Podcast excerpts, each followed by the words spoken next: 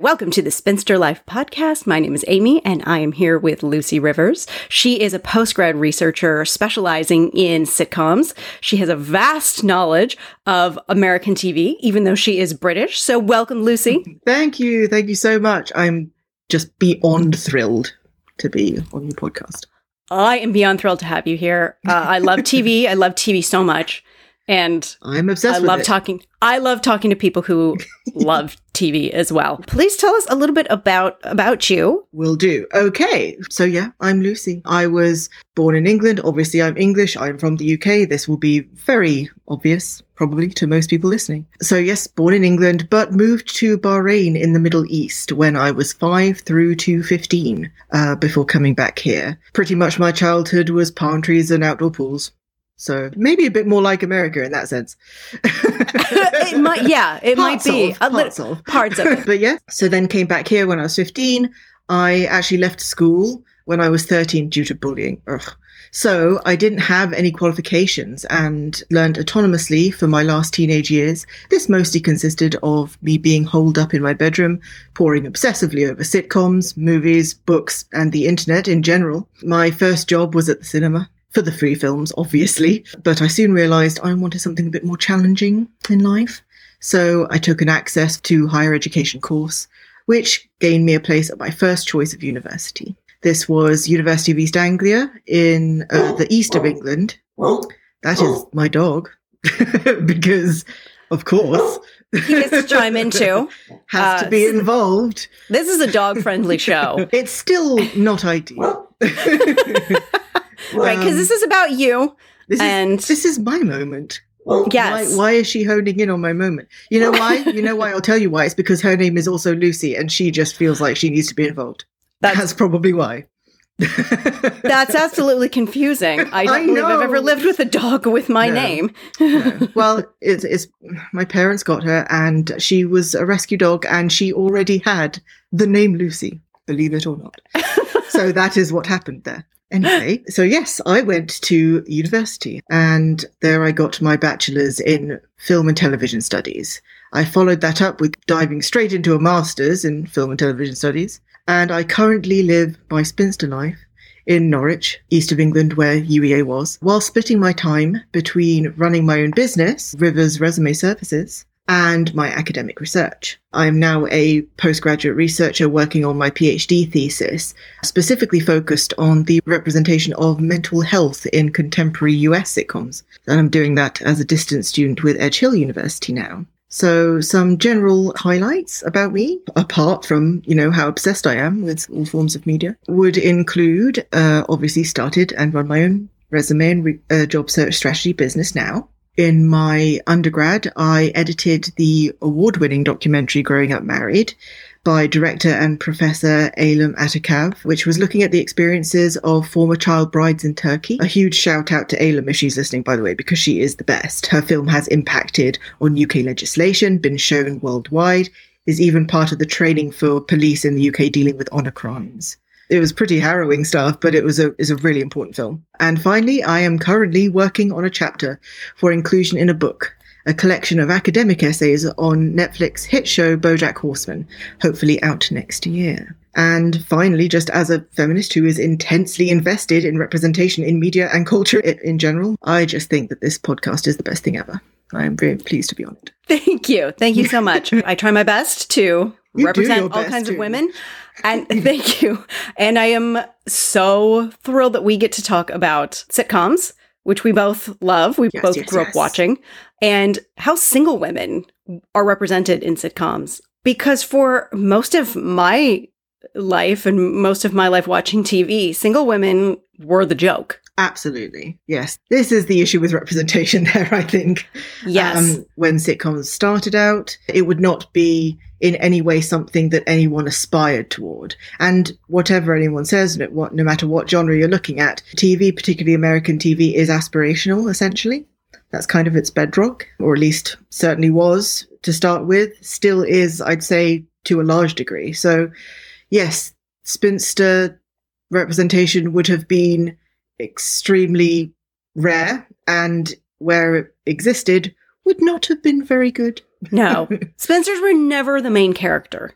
ever. No. No, they would be secondary characters, they would be supporting characters, and largely they would just be figures of fun, particularly as we're talking about sitcom genre specifically. These would be grotesque figures. These would be figures to be made fun of. That would be what the sort of general archetype was. Actually, for my master's thesis, I looked at representation of women in sitcoms and I identified three modes of enduring stereotypical female representation across the chronology of US produced sitcoms, starting with I Love Lucy right up to like The Big Bang Theory. And I, I really do feel that there is a sort of element of of spinster that kind of comes into this. The first archetype that I identified was called the killjoy archetype. This is often going to be a wife, a nagging wife, or you know, a character that's that's too straight laced and basically exists purely to reduce a male character's fun in some way. Then there's the grotesque archetype. So this is a character that is to be just like some kind of gargoyle, something certainly that characters make fun of, something that characters re- are repelled by. Yeah, like um, like Kimmy Gibbler in Full House. Right, exactly. Like, oh, she's her feet like stink. that. She's so gross, Yes. and, and everybody constantly Yeah. makes fun of her. yeah. Um, and I'm also thinking about it's usually an older woman character Mm, who's overtly yes. sexual, and that is usually portrayed to be that can be in seen some to be a way. bit grotesque as well. Yeah, so so Yeah. sort of a, almost a bit carnivalesque or something, but there's just something really gross, something really terrible and repulsive about them in some way, shape, or form. And finally, the ditz archetype, which is basically it's it's like window dressing, right? So this is candy. This is this is just some, someone to hang off the arm of like a male character. This is someone who's going to be have no depth. Completely shallow, probably stupid.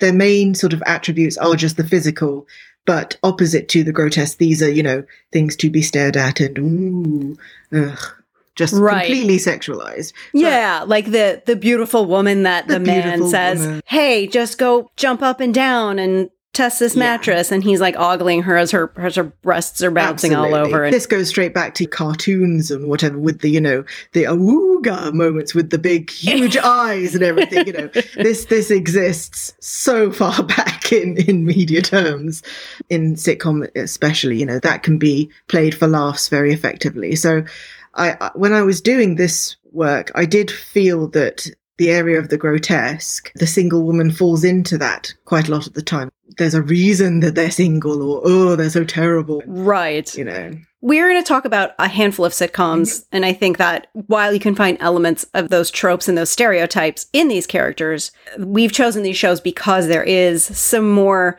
character development beyond Yes. these tropes. So we have chosen, I would say that we've chosen a good mixture actually. We've Yes. got some stereotyping in here, a bit here or there, but we're also highlighting some that are actually quite good representation. Obviously, spoiler alerts, but none of these shows are particularly recent. So if you haven't seen them by now, it's kind of on you. It's kind of on you. Yeah, kind of on you. Uh, so, yeah, let's list the shows that we're going to talk about. We're going to talk about Mary Tyler Moore.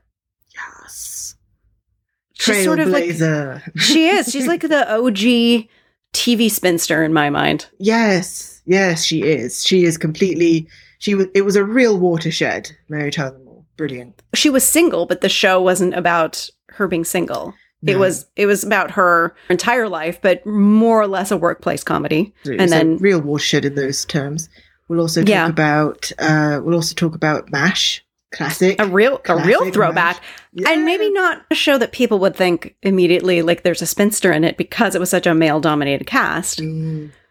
But there was there was one female character. there was like one main female character there and i think almost because of the the singleness of of it just being her i think a whole lot of representation is is sort of piled on her in many ways Yeah. and, quite a few stereotypes at times but yeah so that's another good one Yes. And then we're going to talk about The Simpsons. yes. And once again, not main characters. There were lots and lots of side characters. lots of side characters yeah Lots this, of side this wouldn't be a main character one obviously marge is is is should i say happily married i don't know if you could say happily married She always pretends like she is to the audience. Well, I guess she is very deeply committed, regardless of how happy that makes her. Yes. And yeah, so that's mm, there's lots of there's some really great representation in, in Simpsons across Yes. both a throwback and a current. Oh, Uniquely. I mean, maybe maybe The Simpsons needs to retire itself. maybe. I don't think that they're going to, but maybe it does. Maybe. then next, after that, we'll look at the Golden Girls. Mm, That's probably my favorite show to talk about Oh, on this show. They are not spinsters in the traditional sense of the word. No. They've all been married, but they're all in a sort of spinster living situation that yes. we've discussed many times on this podcast. It's shorthand for um, sort of a retirement plan of sorts. That yes. you make this chosen family and then you live together and you support each other. And that's how you can be independent into older age Absolutely. while living your best life. And again, a real watershed. Seeing seeing mature women, uh, uh, you know, leading a cast. I mean, that was just Yeah. that when just wasn't there. right when we have not seen that since then. We have not seen No, a cast we of, have not seen that. I suppose women. the nearest thing would be Grace and Frankie. Grace and Frankie That would be is the, the- nearest yeah, thing that I That can would be the nearest of. thing. But literally, I cannot think of anything before that at all. Yeah. Uh, another throwback to the NBC sitcom oh yeah, Thursday night lineup. Actually, I don't know when Golden Girls was on, but um, we're, we're going to talk about Frasier. Ah, I love. Frasier. Also, you might not think about a spinster, but we had Roz. yes, we did have Roz. Roz was continually single, although not alone. much of Right? the time, much of the time, No. she was not alone, but she No. was. Uh, she was single lady living her single life. So yeah, that's another good one. Also, Yeah. just Frasier is the best. And then after that, we will talk about Parks and Rec because Parks and Recreation is super duper. Love it. Love it, love it, love it. yes. And, you know, once again, the characters don't stay single No. necessarily, but I think it deals with some other things that were unique in its portrayal of female friendships. Absolutely. And also sort of life when you are single prior to when they actually do pair up and stuff. Yeah. That is also yeah. another thing that's really, really, really unique about Parks and Rec. And I'll mention this more, obviously, as we get into it. But I feel that Parks and Rec has got a lot of truthiness. It does. It does have some truthiness. Yes. And I think that's uh, something else with the next show, The Office. Absolutely. Um, I think The Office has, truthiness. and I think that's just part of that fake documentary style yeah. Yeah. that you're catching characters at a more vulnerable moment and you're trying to get these reactions. But Yes, yeah, that the, is the a good Office, point. It is a really good Yeah. point that the, the, the mockumentary style does allow something. It almost allows you to see around the corners of representation in a, in a way which, yeah, that's a really interesting point. We have several characters that we can examine. Yes, several in there. Again, there's there's a touch of stereotyping maybe here or there, but again, Yeah, maybe here or there. and then after that it will be Brooklyn Nine Nine.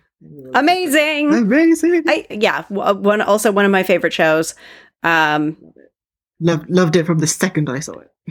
so yeah, let's get into it. We're going to bounce around. We might not talk about them in the chronological order that they were necessarily presented. Let's start at the beginning to start, and then we'll bounce around from there Good. because we have Mary Tyler Moore. Yes. So, real watershed in that she was career driven. This was really aspirational for all the single ladies out there in, in that, at that period of time. This is a series that is born into first wave feminism. So, you see a lot of that here. It deals with social issues at times. It uh, focuses on the career, as you said before, more than it does sort of anything to do with dating or getting settled down largely workplace setting, which does make it Yeah, unusual. And- and even her home place life was more about her relationship with Rhoda, exactly. and then yes, it sometimes her her, friends. coworkers would come over. Yeah, it was about her friend, and Yeah. it was about this woman truly being single. Yeah, it so was also- focus on social life without partnering involved, which it which just right.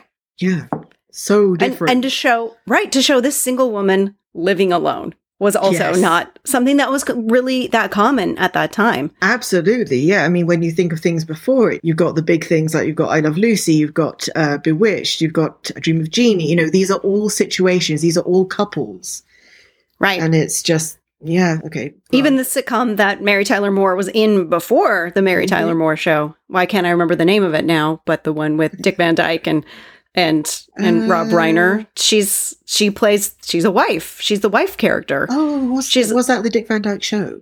I think that was the Dick Van Dyke show. Yeah. Yes, Right. Yes. Right. Right. Right. Yes, of course. and she had a lot of character development, but she still was she was the wife and the mother. Still the and wife. in this show, she gets to have this career. She has this chosen family that she builds through her workplace. Yes, she is- and you can see those key ideas still playing out right now to The Office, Parks and Rec, uh, Brooklyn Nine Nine, Right. all, through throughout. Yeah. I mean, right. How common was a workplace sitcom before that time? I guess in the Dick Van Dyke show, there were elements of workplace Hmm. show because he would go into his, his workplace and yes, interact with his coworkers. And It's interesting because, like you say, there there are there did tend to be a bit of a duality at times with these things. You know, think of I Love Lucy, there would be you know. Well, it was always her trying to get into show business, or, Right. or you know, to getting in the way of her hubby's work and those kinds of things. So there, wa there was this kind of duality where you'd see a work side to things at times, but it this was the first time that it wasn't couples on one side, work life maybe mostly about the man on the other side. This was the real change. yes. And I also loved that. She also wasn't that stereotype of the career woman who Mm. she's she works so hard and she's so in charge that she doesn't have time for That a she doesn't, ha- life. yeah, that there's something missing in her life because Right. she works so hard and she's always focused on the career. Yeah, I her ambition think gets in the way and i don't Mm. think it does for her i think she's found something that makes her happy She just has these And she- different facets to her life, Yeah. but nothing's lacking. I think a bit of what you're speaking about with that ambition, that drive, that tends to also fall into that trope of the ice woman, you know, the sort of the cold and the detached and that kind of thing. Whereas Yeah. she was soft, she was feminine, she was very competent, she was good at what she was doing,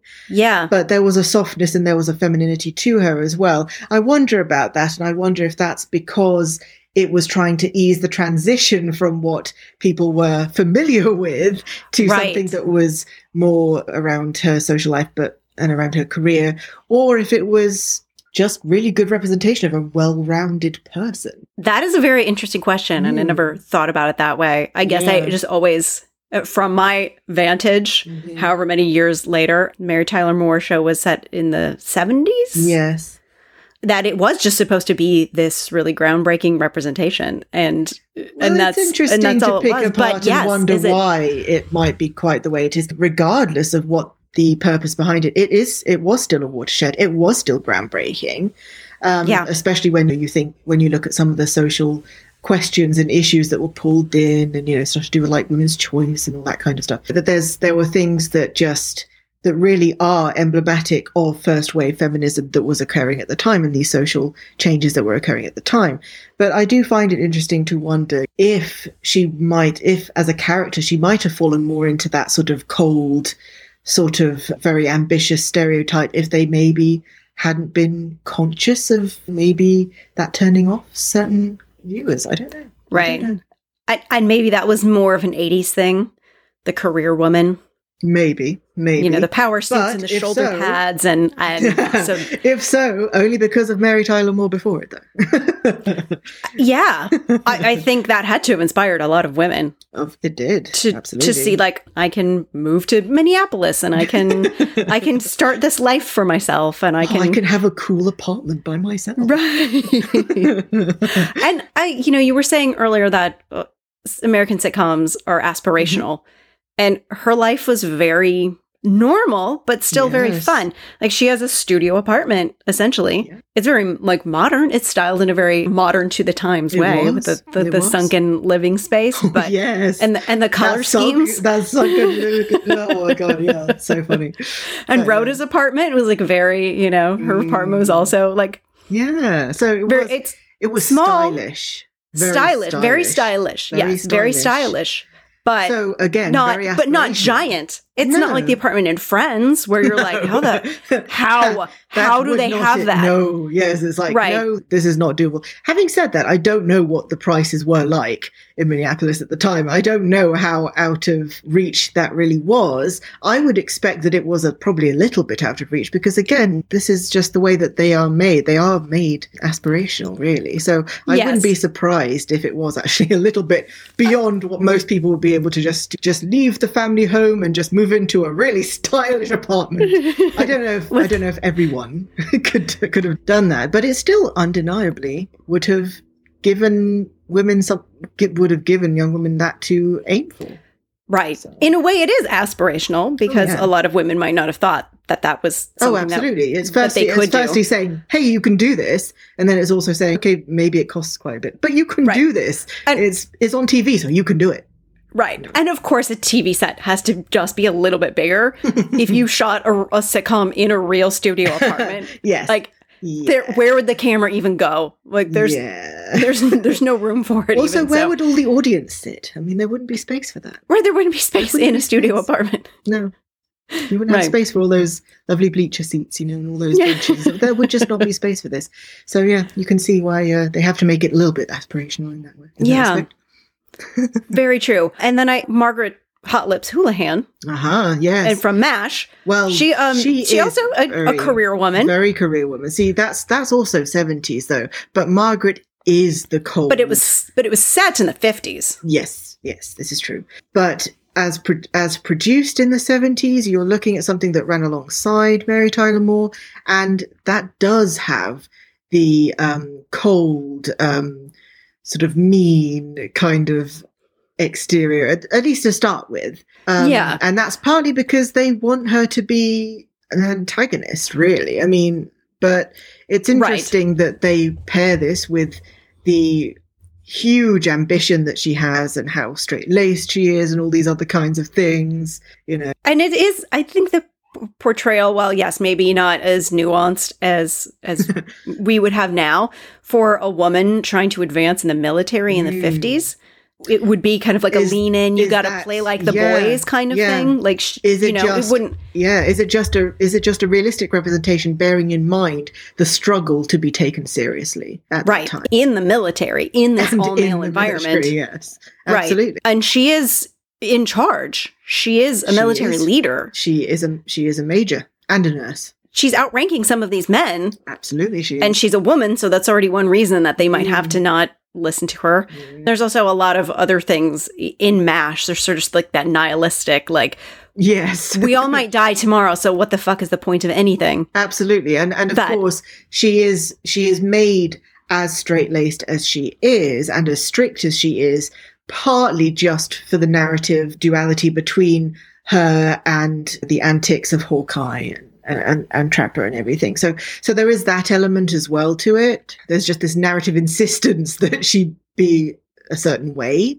But what I Yeah. would say is that have it, you know, seeing as how it, it did run for such a long time, she changes a great deal over the course of the series. There is great nuance and depth that comes into her at times.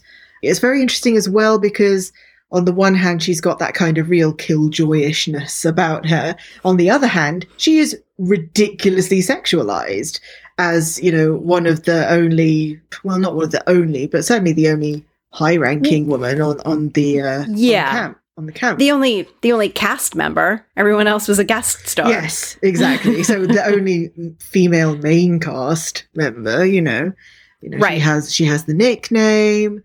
Oh, so many jokes and so many farces just entirely related around, you know, catching her in the shower or or whatever. You know, it's just right, catching her in flagrante with uh, with Charles, or or exactly. you know they they never costumed her in a way that was not a little bit sexualized. Like even if she's just in like fatigues and a, and a tight, t-shirt, weren't they? they were quite tight. I, you know, obviously they cast an actress that had large breasts. She Yes. had a very curvy figure, and Yes, they d- they did, and, and I that's true. and that's something that's interesting though too. That if we're taking it that this character is styling herself this Mhm. way, Mhm.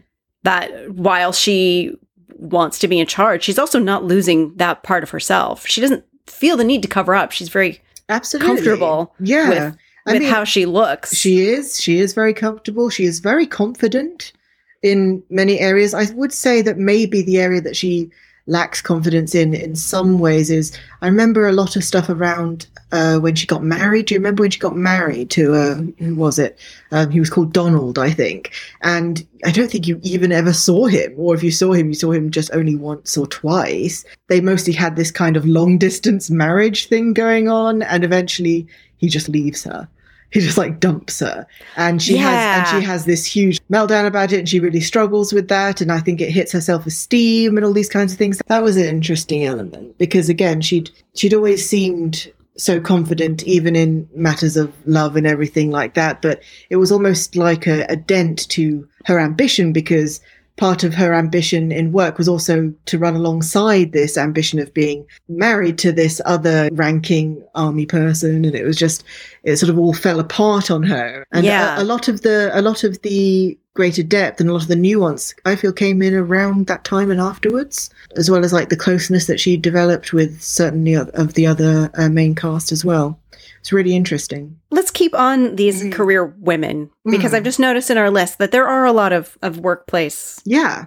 yeah there are characters and a lot of characters that that are driven that do care Mm. about their career and compare and contrast with mary tyler moore and, and mash and Mm. how these women are, are approaching their careers yeah so and i then mean i guess balancing it with their life Yeah, so I guess a good, a, a really great example then is Roz from Frasier because she is really ambitious, and if anything, being so attached to Frasier holds her back in her career. that's also like writing device and framing choice like in all reality she could be producing lots and lots and lots of shows but Yeah, I we're mean, not the show wasn't Roz, and we're not following her around as she's producing No. all of these But talent it is interesting though because they there is the odd episode where they've had a falling out, or she feels underappreciated or something, and she instantly gets to be a producer on someone else's show, or she's up for a big promotion, or up for even getting her own show at one point in one of the episodes. yeah So there, there are all these opportunities to her. Ultimately, they are shut down because of her loyalty and things like that, but that's just to keep her in the show. But it proves that she does have ambitions and she is extremely capable. She is extremely good at her I- job. I would say that there is a detachment from her. Like when you say Frasier, I don't think the first character that comes to my mind is is Roz. I Mhm. mean, I think probably the first character that comes to my mind is Eddie the dog. But See, to me, the first character that comes to my mind is Niles because I just think Niles is so hilarious. and also Niles and Daphne. Oh, so that's probably also Uh, yes. That's also what I think first. um, yeah. and I think that's maybe why you don't because Roz is so capable. Mm, You yeah. don't often see her struggling. No, you don't. Whatever's going on. There's a bit of a wobble when she finds out she's pregnant. Again, still not. I wouldn't say it was that common to see uh, single motherhood. Certainly, Murphy uh, Murphy Brown. I think that's it. Yeah, certainly not when when it's essentially an accident, basically, and not falling into the trope of. Oh well, you know, you should maybe try and make it work with the father or whatever like that. You know, she overtly says, "No." she says, "No, no, no, no, no." right. you know, she says, "No, you just go and live your life. This is cool. I've got this. I'll deal with this. I just wanted you Right. to know." You know, And, and she always seems like she is enjoying motherhood too. yeah. As she struggles, but she definitely seems like, you know, she's happy with her Yeah. choice. She and- seems she seems happy with her choice. She's um it seems to go pretty smoothly after she's decided and after, you know, she's actually had had her daughter. It seems it seems really quite smooth for her. And she is doing that whilst she's still got the job, whilst Yeah. you know, whilst she still has a social life, she still dates.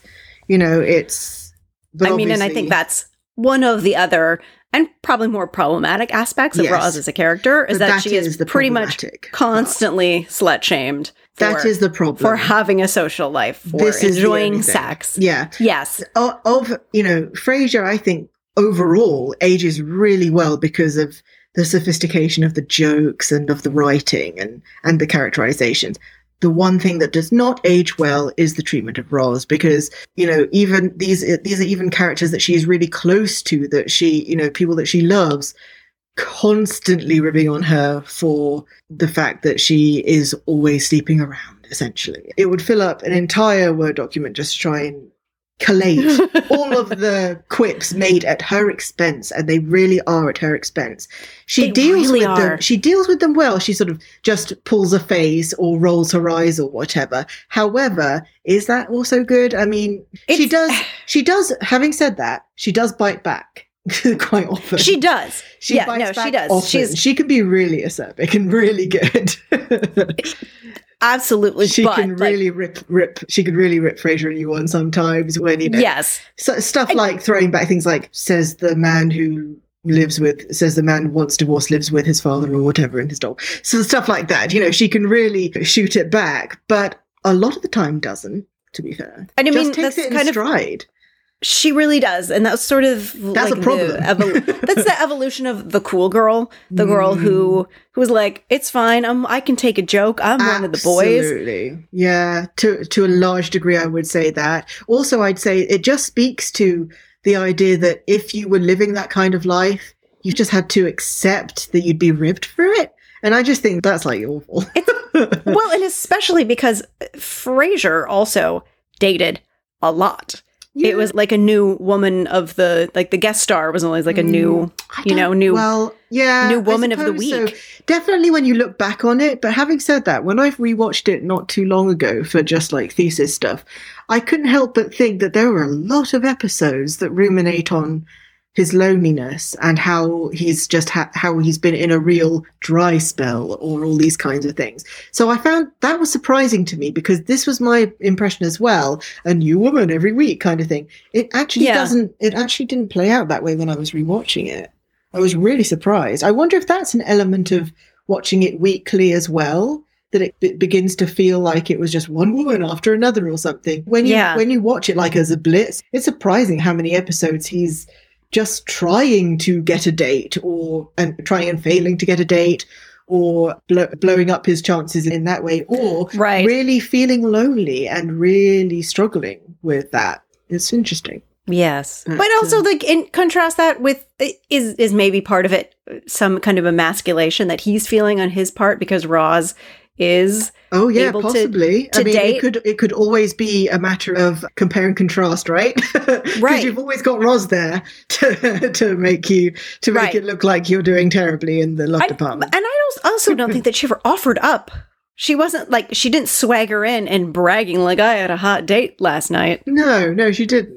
No, that's it's true, but it's yeah. So that's the one thing that hasn't aged so well. I think is just the Right. treatment of roles Yes, That, uh, and that that has to be part of your experience as a single woman that you're Yeah. allowed to to date yeah, and you're allowed to have sex as long as it's consensual with by both parties and you're allowed to enjoy your body and you're allowed absolutely. to uh, have have fun and you're uh, allowed to have no strings attached sex and Absolutely. And this is one thing that I think Roz really was good for because that she went a really good way to normalizing that. Again, it Yeah. just wasn't a common thing to be seeing on, on TV, I don't think. I just don't feel like it was that common. It was I, I feel like it's still not that common. I I don't think it is. You know, I think having a character like that, albeit a secondary character, that that did help to normalize it. That was some good representation. It, it's such a shame that they felt that they had to, you know, completely rip her apart for it at every opportunity. But at least she was there. At least she was mm. doing. At least she was living that life,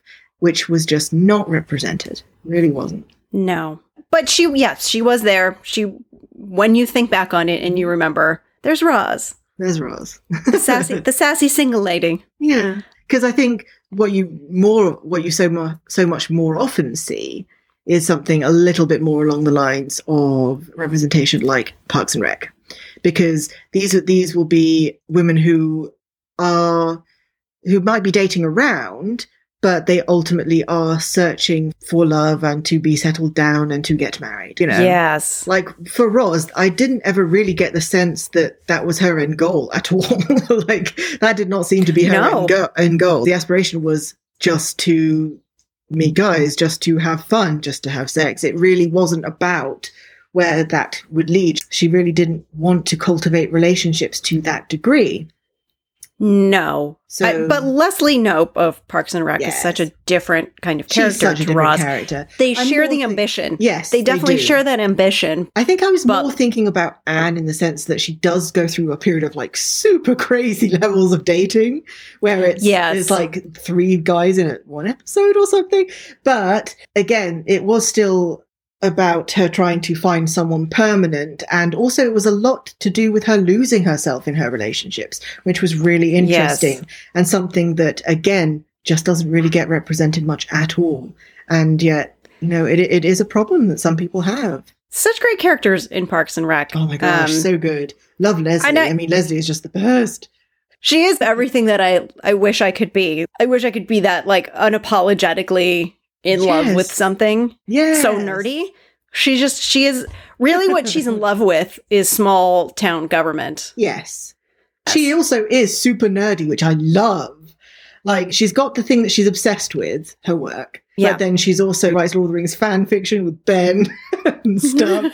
so funny and so brilliant. or or waffles that she just fangirls waffles. You know, the like she fangirls over food and stuff to that. and degree. Anne, And she Anne. fangirls over Anne. She does. And that's really lovely as well because that's really unapologetic platonic love. And I mean, how often do you see that really? That's just not something that. I think that was really groundbreaking because before Yeah. that, women were rivals with other women Yes. to compete for the resource of men, Mm. and these women, it, that was not it at all. Yeah. the there wasn't a resource they were fighting over. no. It was it was I it was just I mostly like a.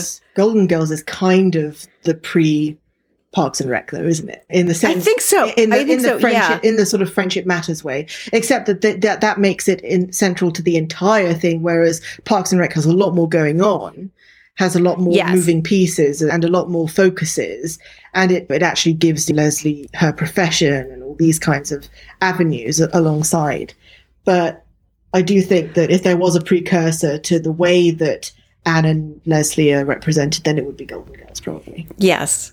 And with Golden Girls, it's sort of like the anti-workplace comedy. even Yeah. they do have jobs still, but they're closer to mm-hmm. retirement and they're not focused on their careers so much. They're just it kind really- of really yeah, focused on getting to retirement and Yeah. living living their so lives. it so it doesn't matter. It's like like the careers are, are fun and everything, and, and they do enjoy them, but they're not Right. really what really matters. The solid foundation there is the friendships because again and, and i will say this when i watched it i watched it binging it it did get tiresome because you saw the exact same story play out. Oh, Yeah. a male character. Oh they seem to like them. They like one of them.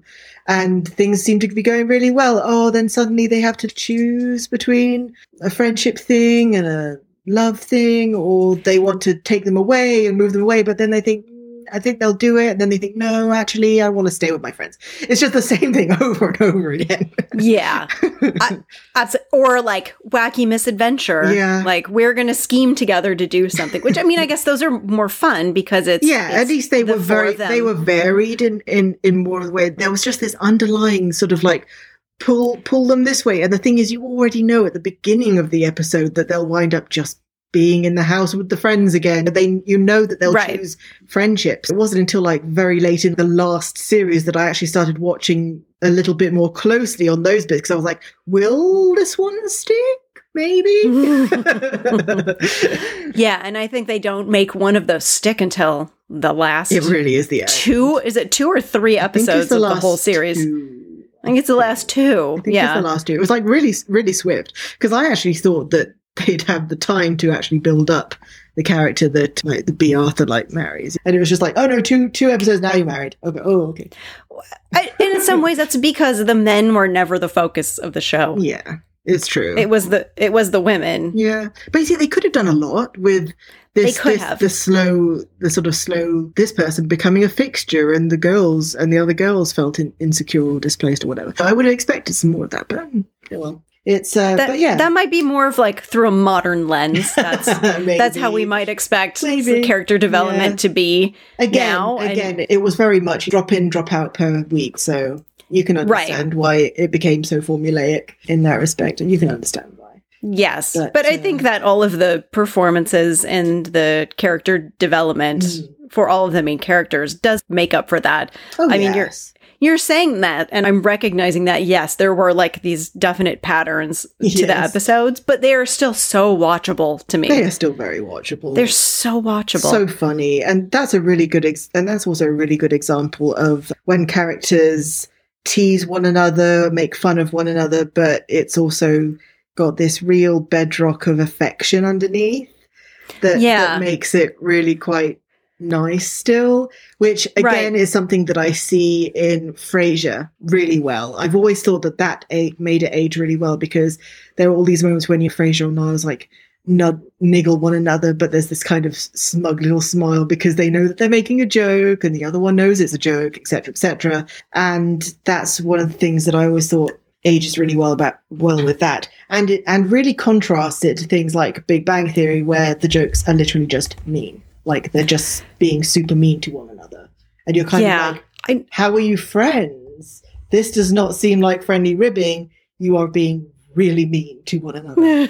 like this is just Yeah, abuse, isn't it? Essentially, yes. It was uh, it was about who could say the meanest thing. yeah, it really. I was. never watched I never really got into that one much. I never really watched it much. Oh, you're so lucky. Probably so probably lucky. because of that. See, I felt let down by it because I think it was like partly autism thing because like I identified Sheldon Cooper as like autistic representation, and I think I naturally gravitated toward that because there is like zero autistic representation, and even Right. le- and even less that's like female autism as well. There's just like no female autism. There is now actually one show, but there wasn't any. So I actually got really drawn into it and was really quite a fan for like the first couple of seasons. But then it's just like you see where it goes, and it's just like, and then you start start to gradually realize that this isn't a show written for geeks. They just reference geek thing, and that's the joke. And it's like, no, if you're really a fan of these like amazing TV shows, films, fantasy genres, then the joke is something specific in those things. It's not just right. reference to it. Right. And that's that is the problem one of the problems with the sitcom and and that's sort of what we were talking about with single women like single women just Oh, it, yeah. that was the punchline yeah. well she's single because Yeah, absolutely. And this is the this is the problem that's I think been a thread throughout sitcoms representation of the single women. And this one for this one I will draw on Simpsons, I think, because I think there are some really good examples in here. So Yes. you've got the crazy cat lady, for example, who is basically non-verbal and just screams and garbles and and throws cats and throws cats. So obviously that's drawing on some stereotypes quite heavily.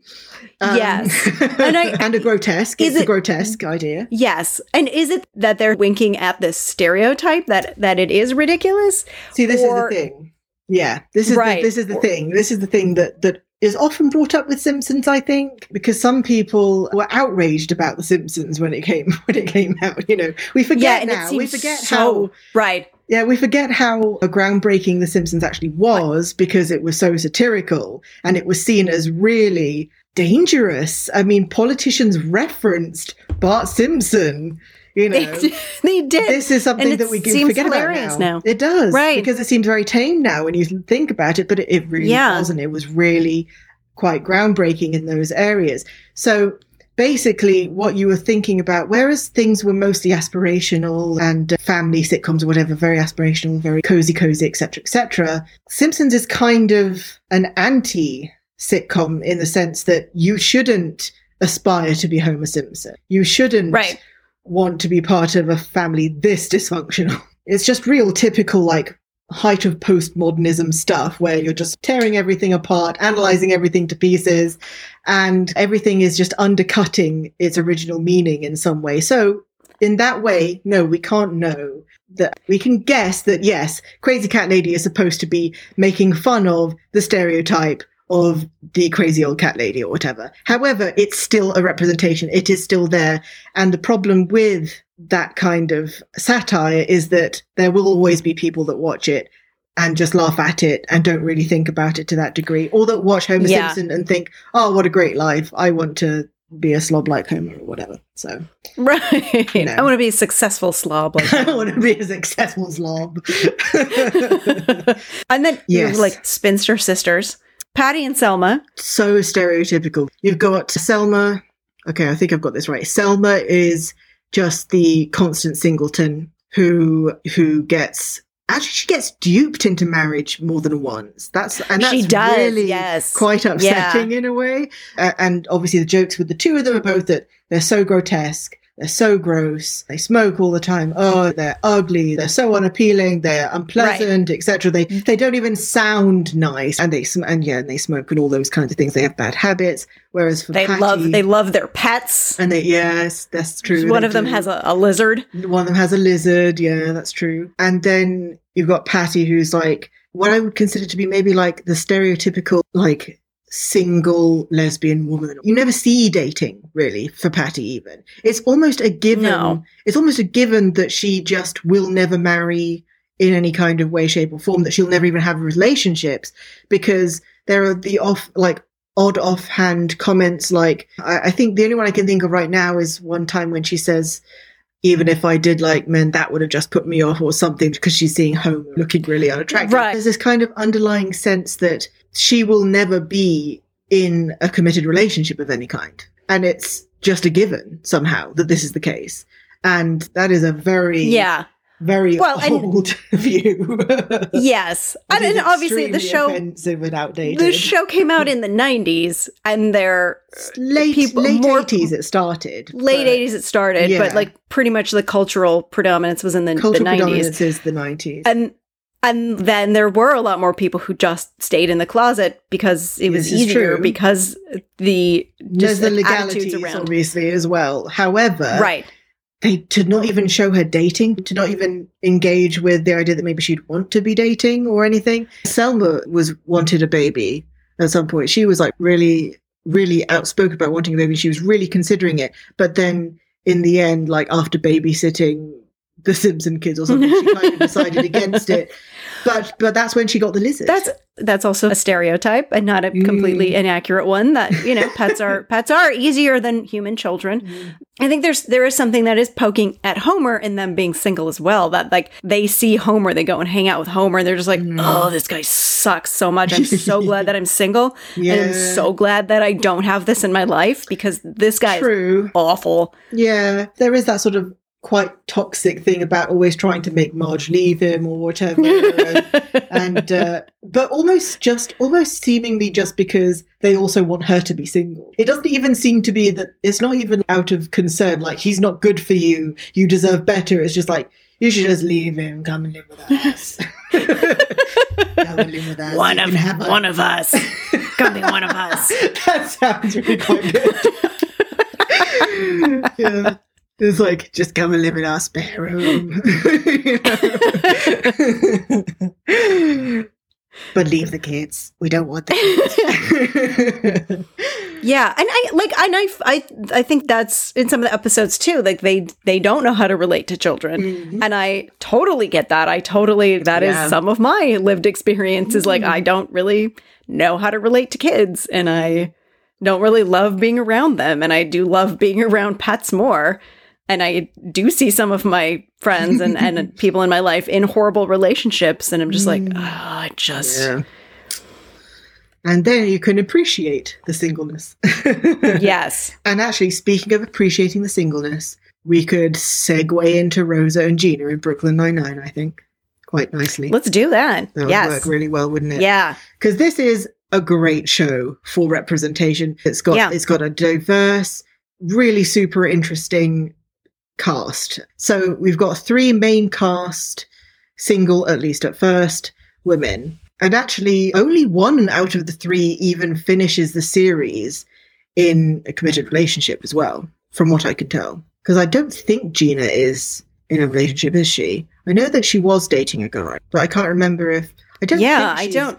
it doesn't seem like she's dating someone. She's certainly more career focused by the end. She's Yeah. like a superstar. Right, she's like an a, influencer. She's like a super duper influencer. So Yes. yeah, you, you don't get the impression that if she is in a relationship, it's not even the most important thing, really. But No. but Yeah. Rosa Gina is, is, the most important thing to Gina. Yeah, and Rosa is still single and overtly so to the point where she joked with I think Amy at one point about how no, actually, I moved in with so and so. You know, we're really, really happy or whatever. And she goes, "Oh my god, Rosie!" She's like, "Oh, you're so easy." Like it's like, no, I told you, I'm not going to get married. I'm not settling down. She even makes a joke out of it, which is really great, which is really interesting, and just completely something that yeah, I've never seen represented ever before. So I really loved seeing that, and I was like, "Wow, that's that's a real I, watershed." You know, I mean, yeah, she is su- Rosa is such an interesting character. So interesting. Like we've seen that kind of male character before. Yeah, but we don't often see it. That like really cool, detached, yeah. badass.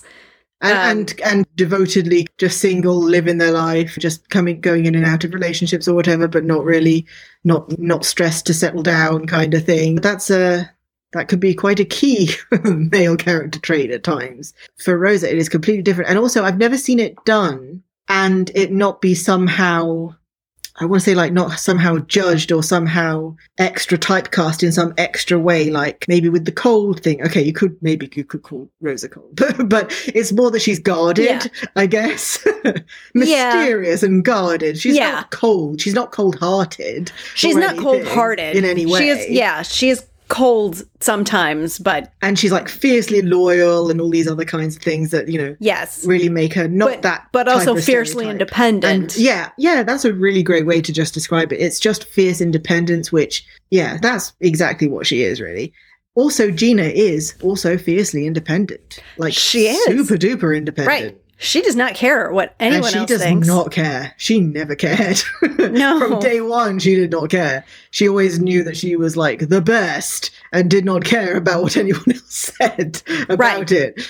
So, I mean, and of course, she's entrepreneurial. She's so she's incredibly, um, so she is weirdly very ambitious as well, but just in a totally different way, like to all right. the others. It's not like it's not um no police career ambition. We're just talking about, you know, like Instagram and stuff. But right. it's really interesting and multidimensional. And she's quite flawed in the way that she comes across at times as well, because of I mean, she pulls some pretty unpleasant pranks on people just to film them. She, she, she makes people drink she cement.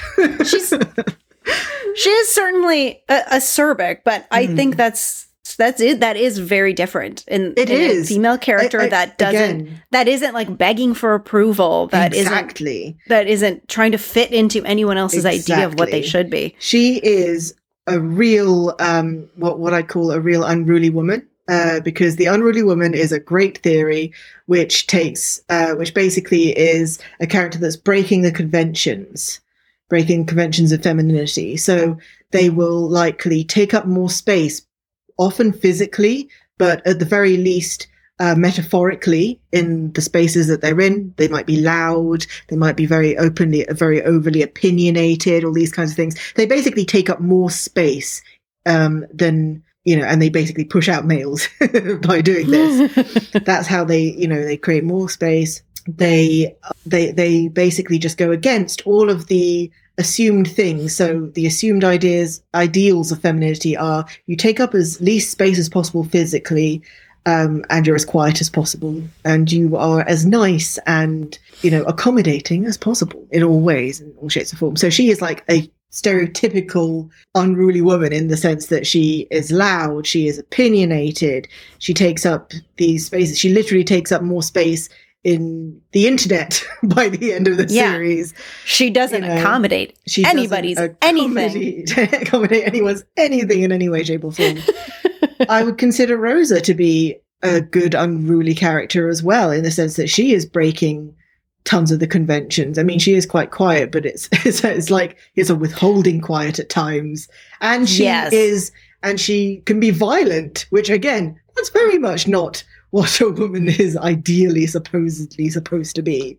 So right. Or a loner, like women are. Yeah, women aren't supposed to be. Yeah, she's like not the quiet she's loner not a pe- type. She's not a people pleaser either. Either. So no, exactly. Yeah, these are these are great things, and I I love all these things about all these characters, which makes them so great. I would even probably I could even probably throw together an argument to say that Amy is also an unruly woman, just because she is taking yes. more space professionally and um you know, and with her and with her ambition and and she takes up more space physically when she does her nerdy dances when she's celebrating and you know and She she, is- has a real voice so Yes. yeah She is uh she is a people pleaser, but she is to people that she admires generally. Yes, is she would she would be happy to stand up and speak against someone who she does not respect or who is in the wrong. So yeah, I'd Yes. also consider it And, reason. and she's just unapologetically n- her nerdy self. yes, love it. Which that's I think that's uh, kind of one thing that a lot of these characters share is they're just Yeah. they're They unapologetically unapologetically themselves. themselves. Yeah, it's so good for representation. It's just so incredibly good. That's I will always love Brooklyn Nine Nine for this because it was it really brought out so many interesting facets. uh, show that we haven't touched on yet. yes, Uh, the Office. yes, yes, quite right. Where yes, once once again, I think so many uh, so many female characters that are Mm. unapologetically themselves. Yes, Um, yes, absolutely. Ke- uh, Kelly is unapologetically herself. I'll call it a, di- a diversity of representation. She is quite ditzy. She can be very manipulative and insecure and mm-hmm. needy. but it's still kind of refreshing to see that because again, it's unapologetic. That's just who she is. Yeah. And they actually don't they don't even develop that very much. It's just who she is. Then you've got Meredith, and Mer- Meredith falls very much, I'd say, into the grotesque idea. Yes. But this, but interestingly, you know, it's not just a joke about how she looks or a joke about it, it's through her behavior. And Yeah. the only thing I would say is that they do tie it though to loose morals, to her sleeping around, to and also to alcoholism, which isn't a great thing to tag it to tag It's into that. No, it's but, not. Um, It's- but she is unapologetically a real free spirit, which you know is again that's pretty unruly. I mean, she definitely she fits an unruly archetype, I'd say. And then you've got and then you've got then you've got Angela, who winds up paired, obviously, but uh, is single for large periods of the series. The Very severe. a real a real killjoy of a character literally unpleasant like lots of opportunities like but she kind of takes delight in it. yeah she's mean like she Yeah. is mean mean, she Um, likes it though. she likes She's being not mean she likes it. it's yeah it's like oh i always remember when when dwight's planning to take over the branch and stuff and, uh, and he says something along the lines of she says something along the lines i thought we were going to do this together. He's like no but you can be in charge of the women or something like that as he walks away. And she does this little little sort of smirk to herself like yes i can be it made me think of makes me think of mr burns. It's like excellent almost you know. It's uh, so devious. It was really funny. And then of course there's pam and Yes. Pam is I love Pam because she's such a she's got so many dimensions to her. Pam has got so many dimensions as a character. She can be a bit of a people pleaser, but she's but she's it's kind of just that she's a really nice person. Right. you know, there's And her I- sense of humor. She's got a real playfulness to her, a real sense of fun. You know, she's she might be like one of the most real characters because Absolutely. we're we're not all like loud and out there no all the time. Exactly. She's not a caricature of a person. She just is like a real person. She's like a real person. Yeah, which mm, yeah, so good, so good. And I also really like the way that she there's a real sort of journey of coming into herself and becoming less apologetic for who she is. And I think that's really good because she was a bit of a doormat, I guess, to start with. I, yeah. I think that would be a fair assessment. And it's partly because she's just obviously been with someone since like high school and he's just really run roughshod over her, really. I mean, he's just, he just, she just doesn't even get to stay out late to have some drinks with her colleagues or whatever because always just like, no, no, let's just go. She's like, oh, well, okay, you know. But yeah. Then after leave after breaking up with him there's just this real development and she starts really speaking up for herself and and wanting to develop her interests more it's just really i, I can really ide- i can really identify with that actually because it's definitely taken me a while and I think that's true for all of us. Absolutely. We, you know, we we all all works in progress go on a journey. Yeah All of these other characters, they don't go on as much of a journey. They kind of are who they are. Mm, yeah And, they might have yeah. things happen to them that they react to and Mm. they change slightly on these things, but Pam is really she really is like And it going- really is- she's going on a journey. Yeah, and it really is a single life journey as well. It really is because this explicitly takes place when she's in that space, when she has broken up from Roy. It's before Jim and she get together. There's just this real, there's just this real sense of discovering who she is and trying to date a bit, trying to just realize, yeah, just really work out who she is and to not apologize for it anymore, which it's taken me a long time to be acceptable of my own super nerdiness and my own super geekiness. It just is. You know. so I relate. Like I relate. yeah, it definitely it definitely takes time. Uh, let's just talk for a minute about some really. Uh, we've just talked about all these great female Mm-hmm. characters. Let's talk a little bit about just like the worst representation of a single character that you can that you can think of. Oh, okay. Um, to be honest, just off the top of my head, I can't really think of anything anything worse or more caricatured than crazy cat lady off the top of my head. I mean, that's that's pretty overwhelming as an image. it's yeah, it's It's quite it's, an image. it's pretty bad, right? Pretty bad. It's it's not just that she is that she likes cats. no, It's it's. it's I mean, like she doesn't even have she- care for the cats. Yes, Well, it's- she doesn't like- even care for them. Like she she washes them by like rubbing them against a, a washboard thing in a in a river. Yeah. So it's Yeah. like that's not And she's like, great. Right. she throws Crazy them. is in the name. Yeah, Yeah. she throws them. Crazy is in the name. She's also like she's also like literally non-verbal. So there is this implication that if you are single over a set past a certain age, you will devolve into some kind of non-human that can only gargle and scream, and she's completely disheveled. Completely disheveled. and so the- can't take. and they're also like So the idea that you can't I- take care of yourself as well if you're by yourself, if Right. you're single, you can't And take I- care of yourself. I assume also homeless. I don't I assume so, but I don't know. I feel like there's been at least one or two occasions when she opens a door or something like someone knocks on doors and she opens a door just Maybe. just garbles and throws a cat at someone or something. I bet she does have a house, but if she does, then you'd be imagining some kind of hoarder hellhole, wouldn't you? I mean, like you can't Right. you can imagine based on the way that she looks, there'd be the assumption there that she could not even take care of her basic needs. So right. yeah, I can't think of a worse than that um, off the top of my head. It's- It is it's it's pretty offensive. what about you? What's the worst that you can think of? I so it's this fairly obscure Michael J. Fox sitcom that was on in probably like the mid 2010s. Oh yeah, He played I think he played like a reporter who was going back to work. yes, Um, yes. I, I after watched. his- I watched that. Yes, I. yeah, I think it, it maybe lasted for a season. I don't Yes, think it got very did- high ratings. Last for very long. I mean, it was quite funny from the Yeah. first few episodes that I watched that I remember. I- and it, and it definitely wasn't about this. It was like they live in the same building as I think it's his wife's sister, oh right, okay. and she's single. Hmm. So there's always there's either like she's because she's single and she doesn't have anything else going on. She's obviously available to take care of the children. Ah, Um, okay.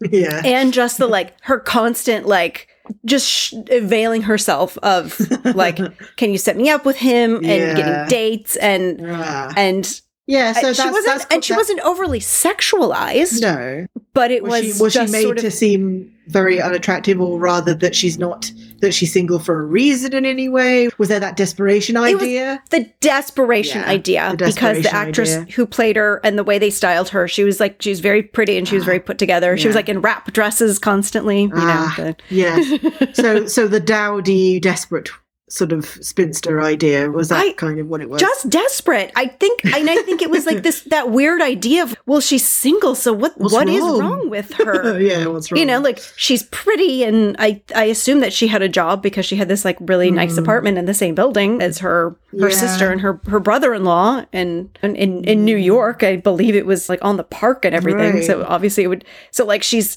she there's nothing outwardly wrong with her, but there is obviously something wrong with her, and like that Mm. Kind of like just bafflement of like, well, yeah. Huh. That's yeah that's that's sort of like a really bad representation but within the bounds of like reality if that makes sense you know like that's it's yeah, it's not a caricature but it's really still saying some under some stuff there. It is say it is, It is- pointing to some stuff, and it's Right. and it's so much more realistic. So kind of hits harder in a way. But then for her to just be the punchline of like, you know, whatever, her failed dates Yeah. or she doesn't have and anything course, going of on. Of course, you've got nothing going on, so you'll be available, right? Yeah. yeah.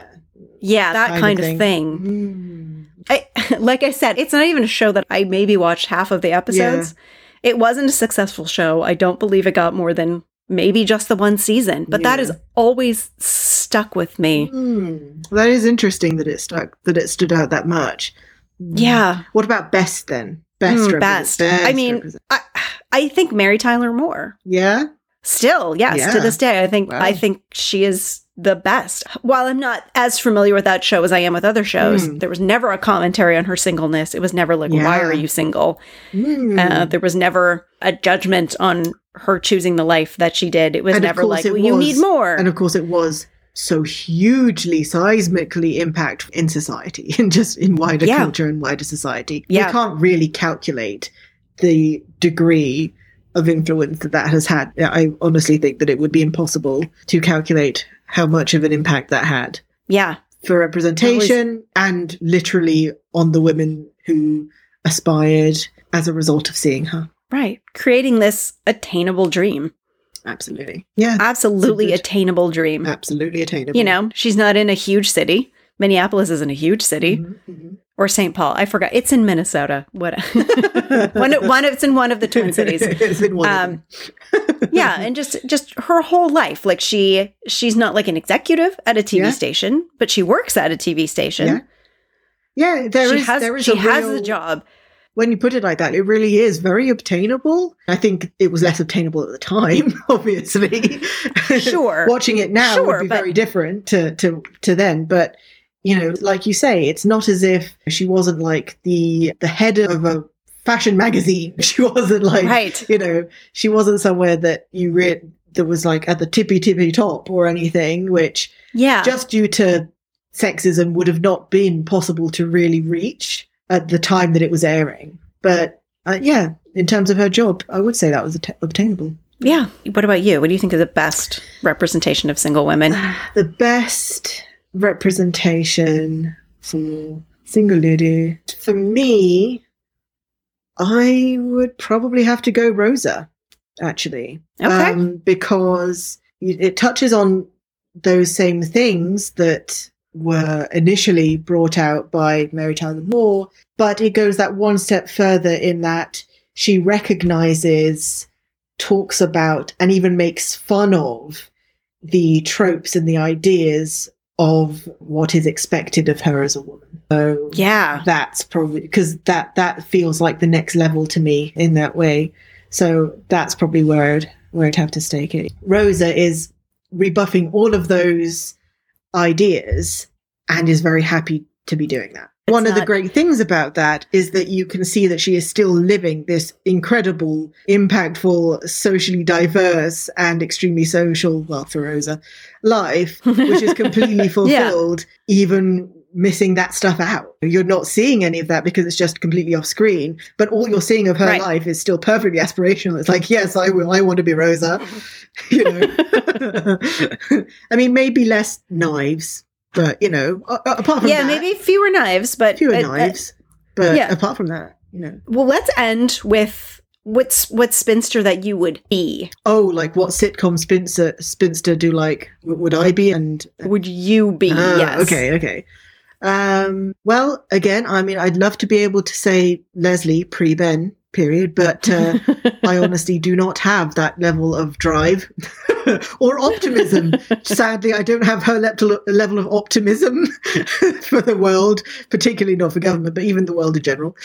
Um, uh, yeah, sure, I have some of the geekiness that she has, and I've got some of that nerdiness for the things that I'm nerdy about. Just, but not enough oomph there. Not enough. Not enough. Stay up doing all nighters three nights in a row just to make a binder. So I, I don't. I don't have enough of that there. So um, I think ultimately, then um, I'd have to go with Pam, post Roy, but pre Jim, Ah, because and that period you were talking about. yeah, that, that period, the the self discovery period. She's got that. She's got that geeky, nerdy side to her, but only shows it to like those that she's really close to. I feel like that's a bit me as well. A really great sense of humor and appreciates that in others very much. Again, though I, I'm probably only super amusing to people that know me quite well. Um, and I also, yeah, just really identify with that journey to better express herself and stand up for herself and be unapologetically herself. Definitely feel like something changed for me around the time that I hit 30 or so, where I just started to know who I was more, stopped feeling quite as apologetic for those like geeky parts of myself. And so, yeah, yeah, I'd say probably Pam. Yeah. Okay. Okay. Have you thought about this question too? I've thought about it. This one's really difficult. Yeah. I mean, I'm I would lean towards the Golden Girls. I mean, I feel like I already am the Sophia. yes, okay. You know, I'm I'm, I'm pretty snarky. yes, okay. I do like to cook, but I mean, I'd also I do like to cook. probably yeah. I like to cook. Um, but maybe a Dorothy too, because she was Mm. so uh, capable. Dor- She's Dorothy probably like was totally my favorite. I could see that because she was was like seem very glue. capable. was- So yeah, you, yeah, you, you're like you, you, you might be sharp, but you're also ca- very, very capable. yeah. I mean, uh, Dorothy got some great one-liners as well. Yeah, no, I'm, that's what I mean. I, I could see the Dorothy thing very, very well. yeah. I could see that. I could see Yeah, and I guess just also which adding to what you said about as you age, Mm. you just start to come into your own. Yes, and, And- that's and you- that was so core to like Dorothy's progression and her development. There was this Right. real sense of her growing so much more into herself, and because she because since the divorce and everything, and she really had been held back in so many ways by the marriage and all that kind of stuff. Yeah, there was a real Right. there was a real yeah there was a real arc there for for her. There, yeah, there was, and I think that's what the show was, and that's why they ended with her getting married. Absolutely, yeah. Like she she'd discovered herself enough that now she could be in a relationship without it like consuming her. Yes, and I think yes, I think that is the key thing really because the ways that the others became single again was just so different. And like Rose Yes. Rose is unapologetically Rose. I don't think she even would question being like she wouldn't even question to be anyone else but herself, would she? She No, wouldn't even no, think she wouldn't. she wouldn't even think about that. She can't not be Rose. And Right. um and Blanche, she she does develop in certain ways. I think she begins to appreciate different facets to herself aside from maybe how she looks, Yeah, But- and she just gets a little bit less self centered. and and a bit less self centered. But aside from that, I mean, it's not a real arc in the same way. Not really, no. Not really. And that's a great thing about Blanche too, is that she just owns her sexuality. Yes, yeah, She owns, she owns, she loves that about herself, Yeah. is that she Oh, enjoys her body and that she- she, yeah. She was like the she was like the precursor or contemporary to Roz, wasn't she, she? yes, she was, she? yes. yeah. Right. And because everybody in Golden Girls slut shamed her too. But, They and they did. Yeah, that's true. and then she just, and uh, Blanche just seemed proud of herself. But she owned that. When they would- like, she owned it. She absolutely owned it. She she just Yeah. she just smiled and like and and, Right, and and she's like, walked "Mhm." up and walked off like mhm. right? you have, you have no Yeah, idea. you have no idea. So good. oh, this was such a great discussion. This was so fun. I'm like Thank I'm you. so thrilled that I got to do this. I, I've never been able to talk about my research before. This is great fun. I uh and and that's a shame because you have you even though you're not American, you have such amazing insights into American sitcoms. yes, well, it's it's it's what I just became obsessed with, and it, I've got to lead into it at this point. So, Um, please let everyone know where uh where we can find you online. Oh, and yeah, how we can learn more about you. on Instagram, um, I am Lucy underscore Rivers underscore PGR, standing for postgraduate. Um, on LinkedIn, um, you can find me on LinkedIn at linkedin.com, you know, forward slash in forward slash Lucy Rivers. And on Twitter, you can find me on Lucy Re PhD, which is kind of just Lucy R I P H D all together in one go. Amazing. All right, I will link all that in the show notes as well, so people can click on that and Super. go to your profiles. Once again, thank you so so much for being here. Thank you so, so much for having me. This is just so fun. Like, so, so fun. I'm so I mean, we could have talked. We could have talked about this all day. Oh yeah, I mean, I know that whatever you've had to edit this down to is, you know, is already definitely less than we talked. I will say that. Absolutely. I will say that much. So yeah, believe me, it is something more. we're both passionate about. definitely, and it's important because at the end of the day, this is how people relate to the world. This is why media Yeah. is so important. What do you do at the end of the day? Oh, you go home and you binge watch a whole bunch of things. How people Right. are represented on those things informs the way that they view the world. This is why it's It- important. it absolutely does. If you can't see it, you can't be it. Whoa, what a great line there. There you go. No, I can't take credit for that. I know. But, still, but you just pulled it out right there like that. That's just perfect. Perfect. so we will catch you next time on the Spinster Life podcast. Thank you for listening.